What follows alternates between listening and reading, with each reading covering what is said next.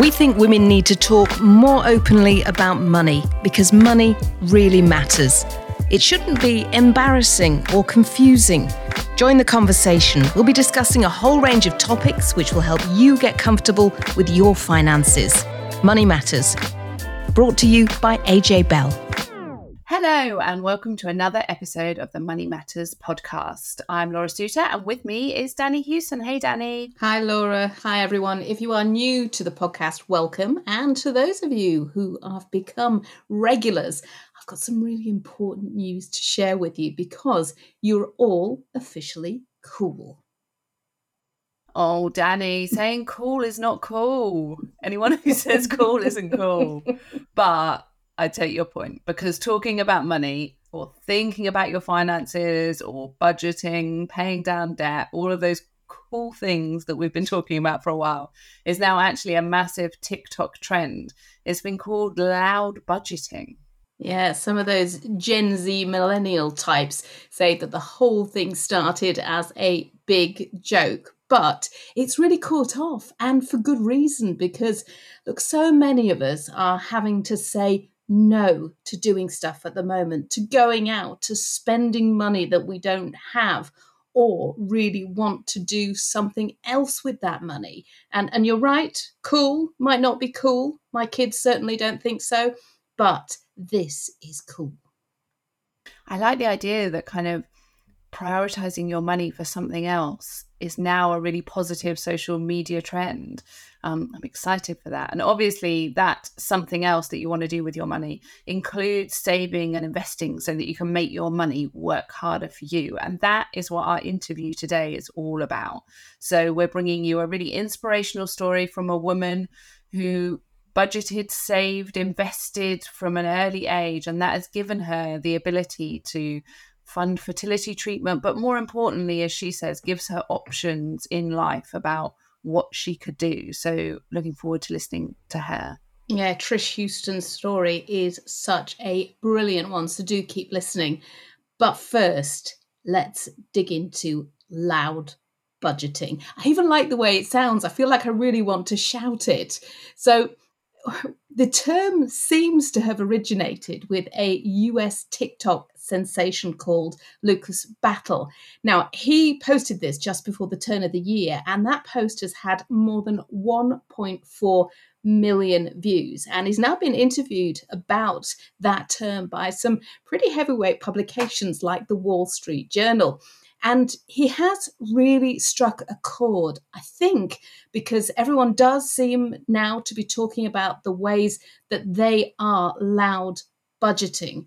And there are so many different TikToks out there with people explaining the ways that they're loud budgeting, how they're saying no to people, how they're saving cash. And I really do think, Laura, that we should get some credit for this trend because we have been very loud about how people can budget over this past year.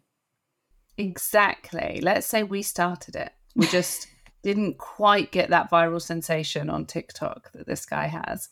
But I love it. I think it's really good. And actually, I think it kind of taps into something that we've talked about before, which is that with all of the downsides that the cost of living crisis, higher interest rates, higher inflation, all of that stuff has come with, actually it's come with the benefit that people will willing are willing to talk about money more, you know. Chatting about mortgage interest rates has become a really common thing where people didn't talk about it previously. Ta- chatting about kind of budgeting or i know that from my own whatsapp groups that i'm in sharing some money saving tips or oh i got this good deal on here is way more common now i think than it was before. So hopefully one of the benefits of the cost of living crisis is that it's made talking about money way less taboo in comparison to previously. Yeah, absolutely. I had a message the other day about some really cheap toilet paper that was on sale at one of the local supermarkets. So, you know, that just goes to the show the standard of the conversations that I have with my fellow mums up here in Huddersfield. But you're absolutely right. We started this podcast a couple of years ago because we were going out with our friends and finding that they were more than happy to talk about sex or to talk about their kids or talk about their jobs, but they just weren't interested, didn't feel comfortable talking about money in the same way that they do now. And I think it's really refreshing. And I think actually, although this did seem to start as a bit of a joke and it surely has come out of a really, really difficult time for a lot of people, it does mean that saving, investing, thinking about your money, making sure that it's working for you, and deciding what you are going to do with your money and sharing that with other people, that has become commonplace. And I think that going forward, that is going to be a brilliant thing if we can keep hold of that. And there does seem to be a lot more confidence as well. Uh, we're talking about what's been a really difficult period of time, and I know a lot of people are still struggling, but consumer confidence actually hit the highest for two years, according to a survey by GfK, which comes out um, every month. And that is because people are beginning to feel better about their personal finances, perhaps because they're making these loud budgeting decisions. And I think it's great that there is that bit of positivity. And I don't want to be the Debbie Downer here, but there are definitely signs that while there's that positivity, we're not out of the woods yet. And we know that, that there has been a default on mortgages and credit cards in the run up to Christmas. And we would expect that to continue, you know, as credit card bills land in January and February um, and people really look at how they're going to pay for that. What we're expecting is an increase in defaults. So this is where people get behind on their debt. Um, and for that to continue throughout 2024.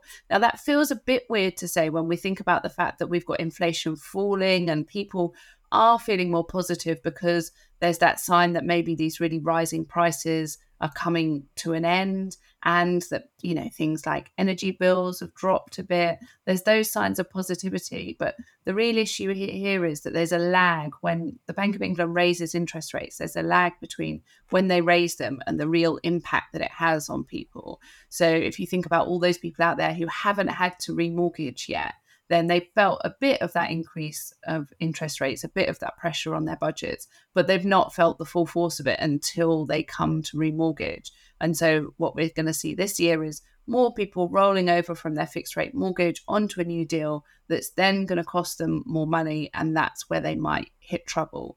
The same, you know, with personal loans, people might have got through for now, but then finding that they've run out of money for that or that rates have gone up. And so, there is a bit of a kind of word of caution for the year ahead that while we are seeing some of those key figures, you know, inflation dropping, potential for interest rate cuts now, some people still will be feeling the effects of those cumulative interest rate rises that we saw over the past couple of years. And I do think it is worth taking stock of where we are with inflation because obviously we had that surprise uptick last month. So in December, instead of inflation continuing to fall, it actually went up. Now, just by a teeny, teeny, tiny bit. And in terms of the trend, I think most economists certainly seem to say that it will keep falling. And when you look at the impact of what we were dealing with last year compared to what we're dealing with this year, that certainly does seem to be the case. But we have had higher energy bills. Now, I've got some good news for you. I am not going to be the Debbie Downer here because Cornwall Insights, um, who puts out these numbers uh, to give us an idea of what that energy price cap is going to look like when it is set the next time out. So, this is um, where it is going to be from April and it's expected to fall by a whopping 16%. Hooray! So the average um, house will be paying uh, £1,928. That's what they've got at the moment, and it'll fall to 1,620 from April. That's a big jump, Laura. Yeah, that is, and that will have a real impact on people's budgets. Obviously, that is the average amount. If you have higher energy usage, your your you know your bill will be higher. But um, yeah, that drop in energy costs will be a real boost to people, I think. And we are seeing, you know, even though that inflation number ticked up slightly, we are seeing that costs of some items at the supermarket, for example, are actually dropping now. So not only just not increasing by as much, but but falling as well. I think the other thing to look at as well is interest rates, because as I talked about there, they have such a huge impact, particularly on those with mortgages. But not only that, people who rent as well will see their rents increase as a result of their landlord's mortgage costs going up. So it's not just an issue that affects homeowners.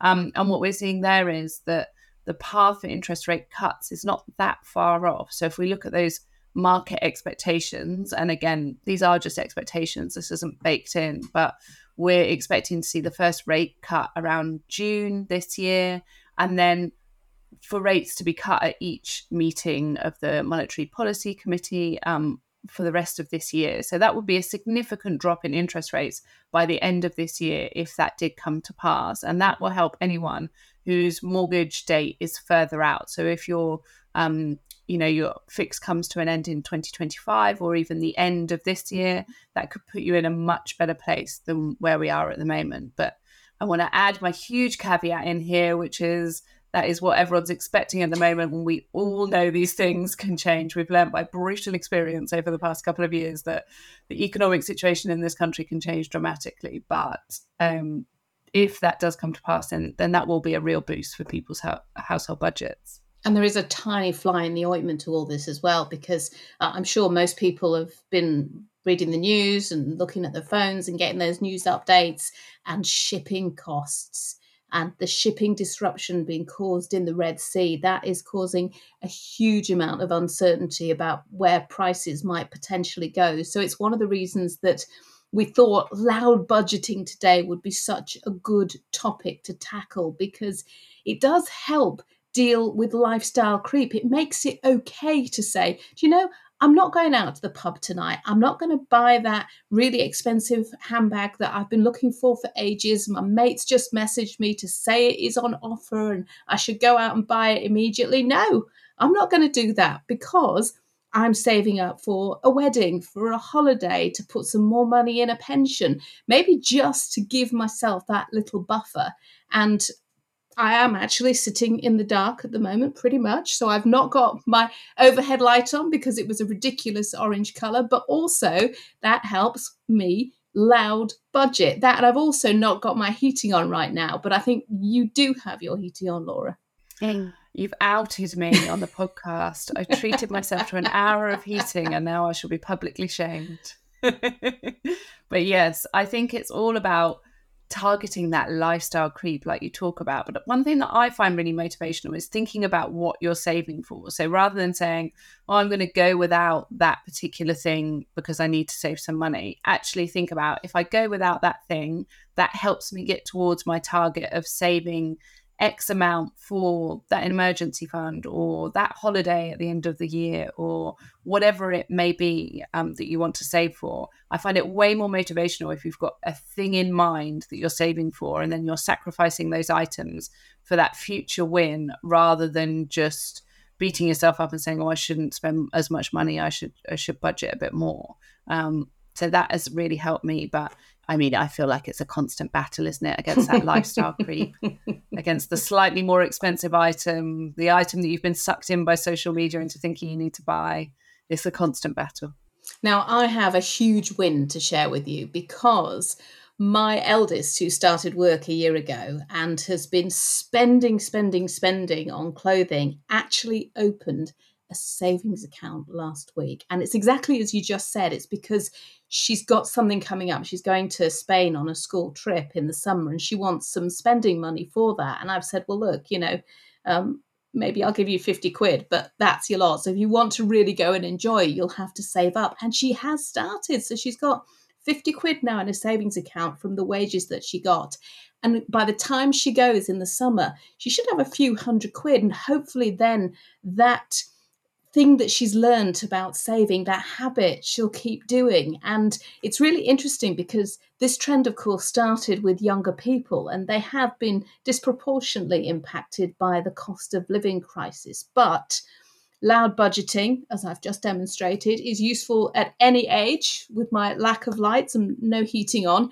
And I just wanted to flag that we're hosting a special in person event in London on Thursday, the 7th of March, to mark International Women's Day. And this one's aimed at women in midlife or queenagers, as one of our guests, Eleanor Mills from Noon, has dubbed us. Uh, maybe not you so much, Laura, but definitely me. Well, we would love to see you there. So, like Danni says, it's focused on midlife finances. So, really uplifting stories about career changes later in life, getting back into work after a career break, um, the fact that it's never too late to think about your financial future. There'll be a big focus on pensions, and then how to bring all of that together and make sure that you're saving enough. So, maybe you could loud budget in order to give yourself a bigger pension pot. Yeah, there's going to be plenty of reminders about it on our social media. To sign up, just pop onto our website, ajbellmoneymatters.co.uk. It is a free event, but places are limited. We'll have the usual fizz and nibbles, so you'll be able to loud budget that night by eating and drinking on us rather than going out and eating and drinking. It's also a brilliant chance to support our charity partner, SmartWorks. Now, if you are not convinced by Laura and my discussion just then about loud budgeting, I am betting that our next guest might just change your mind. I think so. We wanted to cover some stories of inspirational investing. So, really give you examples of women who've saved their money, embraced investing, and how they've used that money. We can all definitely be guilty of thinking that investing is something that we should do and just see it as kind of saving money in a pot. But really, what we should focus on is what investing can allow us to do. So, the life choices that it opens up. So, as a result, we are speaking to Trish Houston. She's Chief Operating Officer at Law Debenture, which is a financial company. So she does have the benefit of working in the industry to give her a head start. But as she explains, her savings habits predated that. She's used saving and investing to enable her to have children by herself. And now she is the proud solo parent to two daughters. But she credits her early decisions to save and invest with the life choices that she's been able to make now. So, hi, Trish. First up, I want you to talk to me about how you got into investing for the first time. What was the thing that spurred you into taking that first step into investing? So I think um, you know I was I was lucky enough to grow up in a family where we talked about money uh, and we understood what it was. So from from really quite a young age, I was always encouraged to get jobs. So again, so sort of things that you probably in this day and age people might not do as much. But I was off working at the age of about thirteen saving money. Um, and my parents always encouraged me to save up rather than sort of frittering it away on sweets and things. So I think I had it sort of built into me at quite a young age. Um, and then I, I, think the, the first sort of investment that I made was something that I, I suspect in this day and age probably wouldn't really be allowed, but I remember I bought it was I think it was it was called a guaranteed equity bond. So it was back in uh, the late 90s, I invested through my bank in um, in a product that yeah, I, I, suspect in this day and age I wouldn't be allowed to, but it meant that I put some money aside in a bond that that had this guaranteed return five years later, um, and didn't really think that much more about it to to be honest. But it was it was the money that I'd saved up just from working. Um, and what then happened was five years later, when it matured, it was quite a lot bigger than it was when I'd first put it in. And I think that just made me start realizing that um, if you did something sensible with money rather than just leaving it in a cash bank account, you got quite a lot. You could get quite a lot more the other end. And so you obviously continued on that investing journey as um, you got older and, and went into a career. How did that kind of evolve from that first bond that you bought? Um, well, as, as soon as I started working and having any sort of spare money, I would always um, I'd always put some aside. That was, like I said, that was the kind of habit that that was probably introduced to me um, by my parents. And um, I, always knew that I wanted to go to Australia when I qualified. So I trained as an accountant. Um, I knew I wanted to go to Australia, and so I started saving up for it. And and um, you know, this was pre-financial crisis. So again, I rather than putting that money in bank accounts, I put it in these sort of bonds that you could back in the day just go and buy from your bank. Um, and it meant that when I when I reached a stage that I could go to Australia, I had an, a nest egg that was probably quite a lot bigger than I'd expected. I mean, you've got to think back that in the late '90s, interest rates were kind of similar to what they are now. Really, they were sort of five, six, seven percent. So if you put something in in something where you got that, that compounding over five years or so, um, you, you look back. I actually looked back at it, looked back knowing that I was going to be speaking to you, and I think it was something like about a 55 or 60 percent return over five years, um, which means that that actually that that looks like quite a different number when it comes out the other end than it did when it when the money went in. Yeah, definitely. And um, you kind of touched a bit on one of them there in terms of saving up to go to Australia and that being your goal. But what other kind of life opportunities do you think that investing and, and being savvy with, with that investing has opened up for you?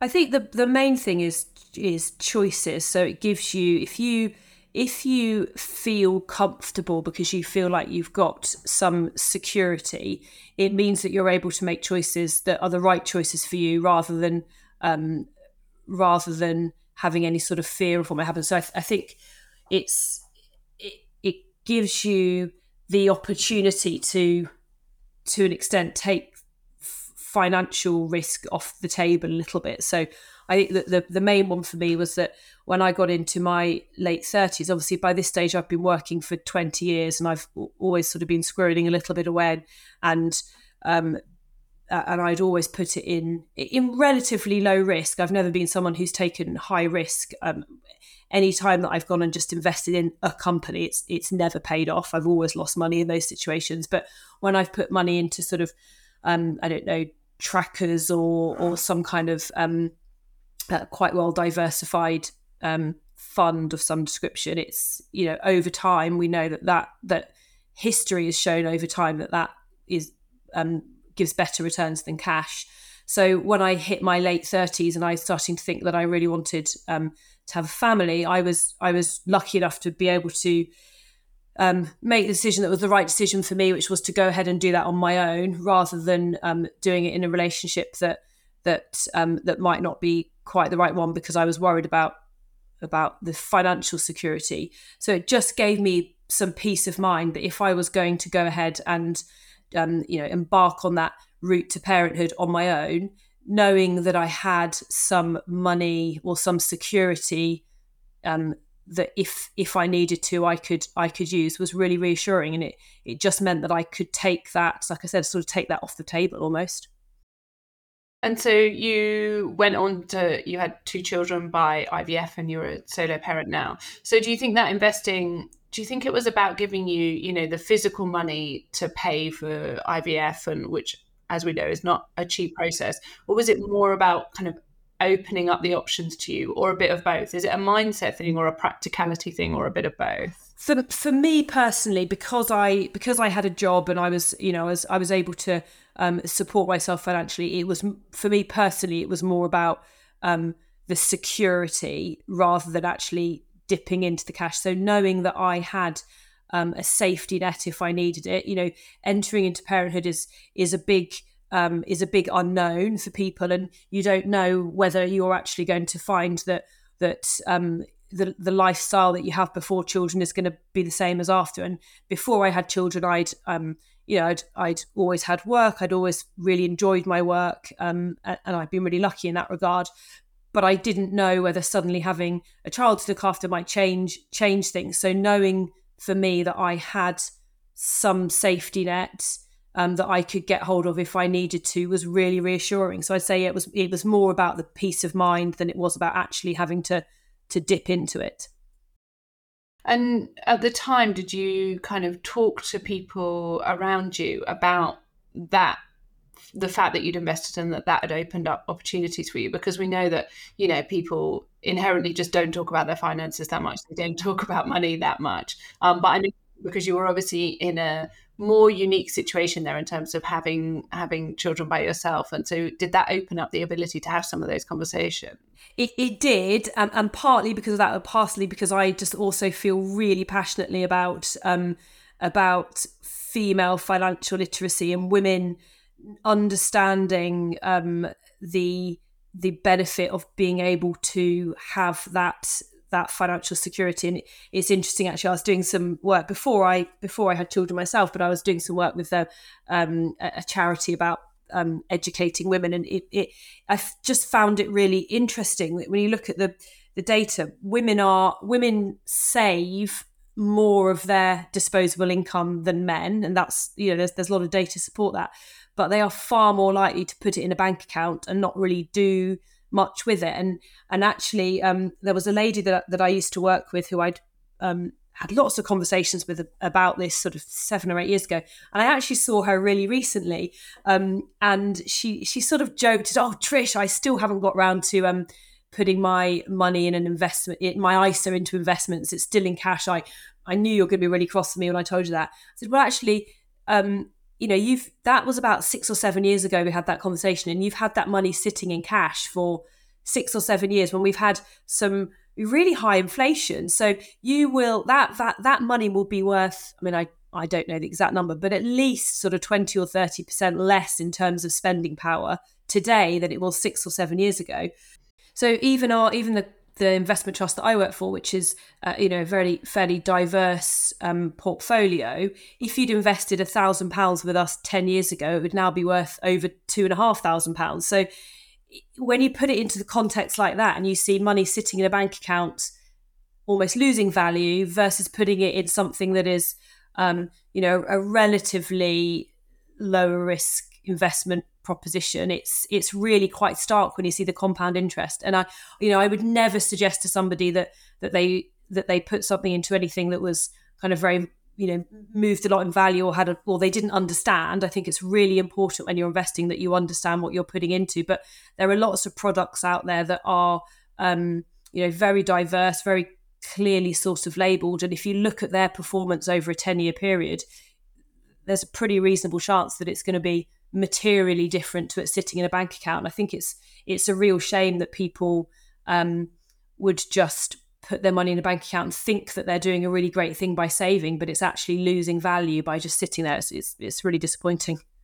Yeah, I'm glad we are definitely on the same page there, and that's part of what we're aiming to do here. But um, I mean, you've already talked about some pretty big kind of goals for your investing. Um, presumably, you'll continue continuing to invest? And are there things that you've got on the horizon or in the future that you're also targeting those investments towards now? Yeah, I mean, I'm I'm at the stage I've got two young children. Um, I again really lucky. I really enjoy my work. I really love being a working mum. For for me at the moment, I think it sets a great example to my children, and and you know I love talking to them about why I work and what that means for us as a family. Um, but I'm also at that stage at the moment where my children are really young, so um, I've got it, it's it's actually it's actually easier when they're really young to have the kind of wraparound care that you that you need to to allow you to go to work every day. I don't know how that will change as they get older, as as they start primary school, as they start secondary school, and and I'm very much focused on making sure that at those really critical points, I'm able to make the decision that works for my family, um, and as much as possible.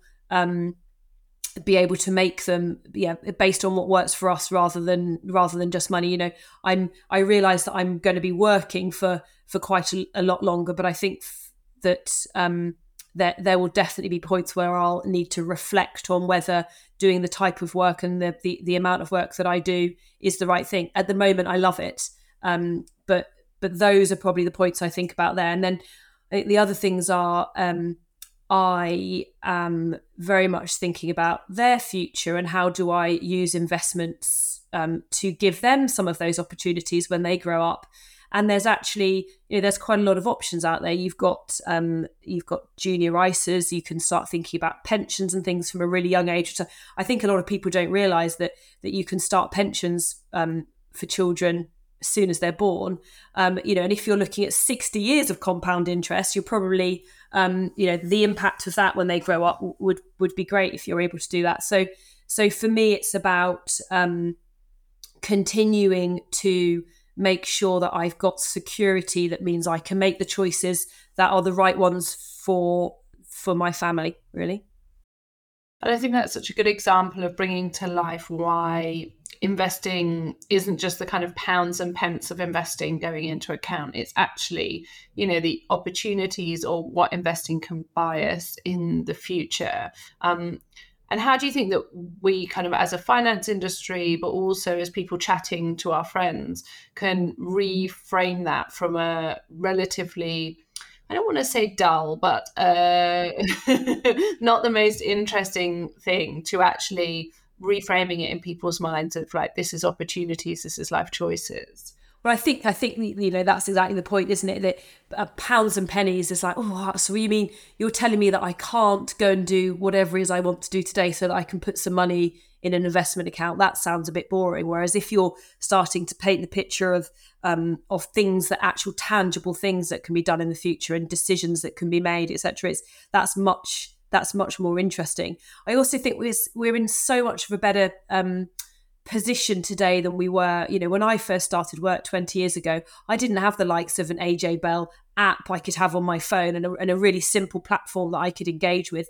But there's lots of these around now. There's um, you know there's a whole range. You can you've got the opportunity to uh, be an inexperienced investor and choose some kind of product that somebody's already created for you and thought about. Or if you you know if you're more confident with it you can do much more much more complicated things. But access access shouldn't really be a problem anymore. I think 20 years ago it was. And if I if I think about, you know, tootling along at the time, I think I was with the Halifax where I bought my my my guaranteed equity bonds, which is um uh, yeah, a bit mind blowing, but that, that was probably quite a brave thing to do aged 18 to go and put my money into that. And I but nowadays it's it's so accessible, it's so easy um that I don't really see why we can't um you know we can't talk about i have actually got another friend who i i said to her look let's sit down together and, and i'll help you set up your account on on one of uh, on one of the um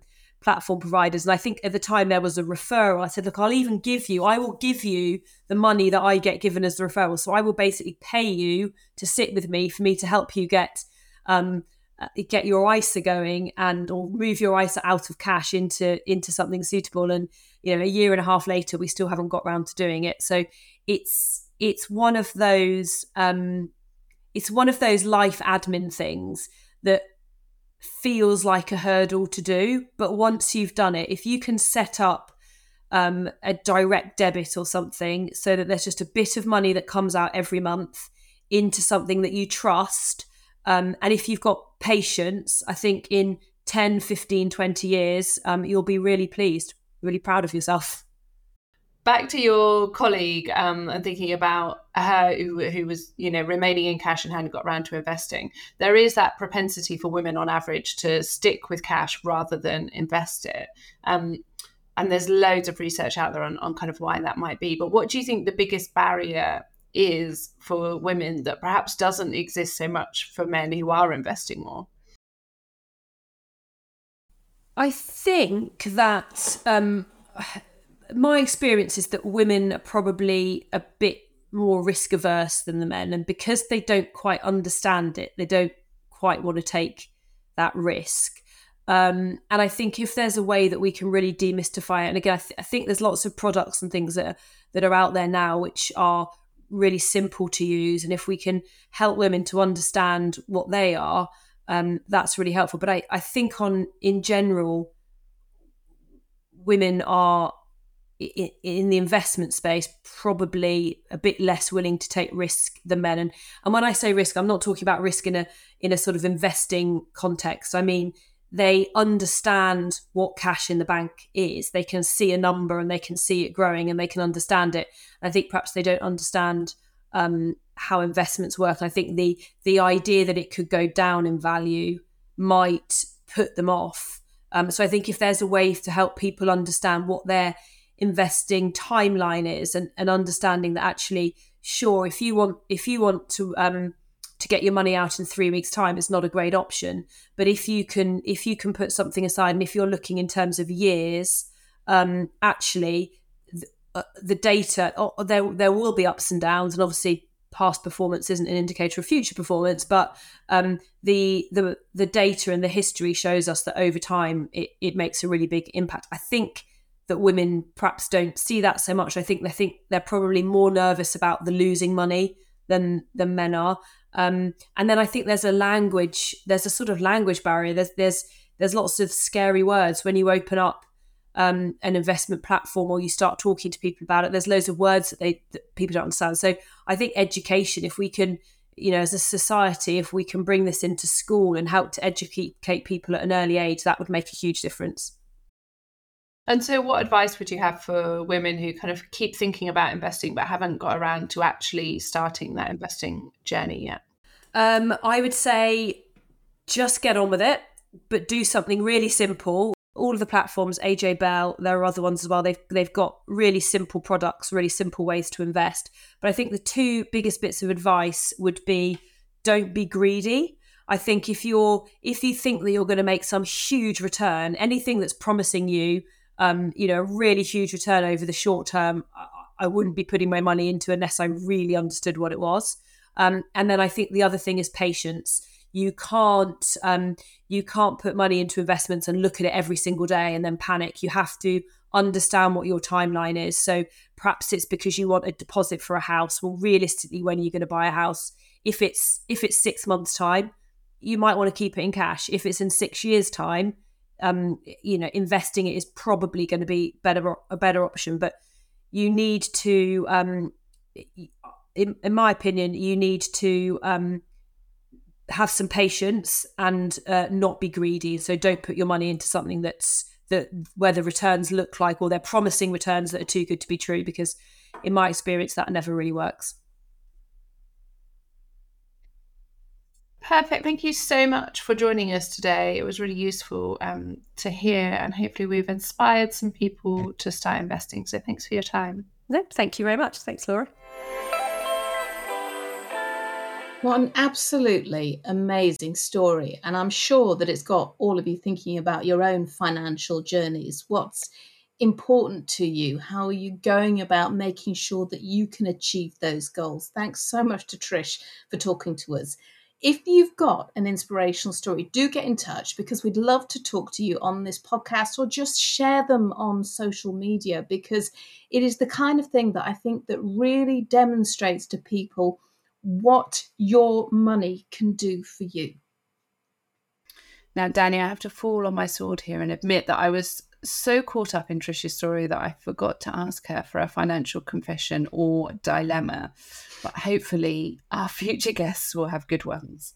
So that is your confession this week, then, Laura.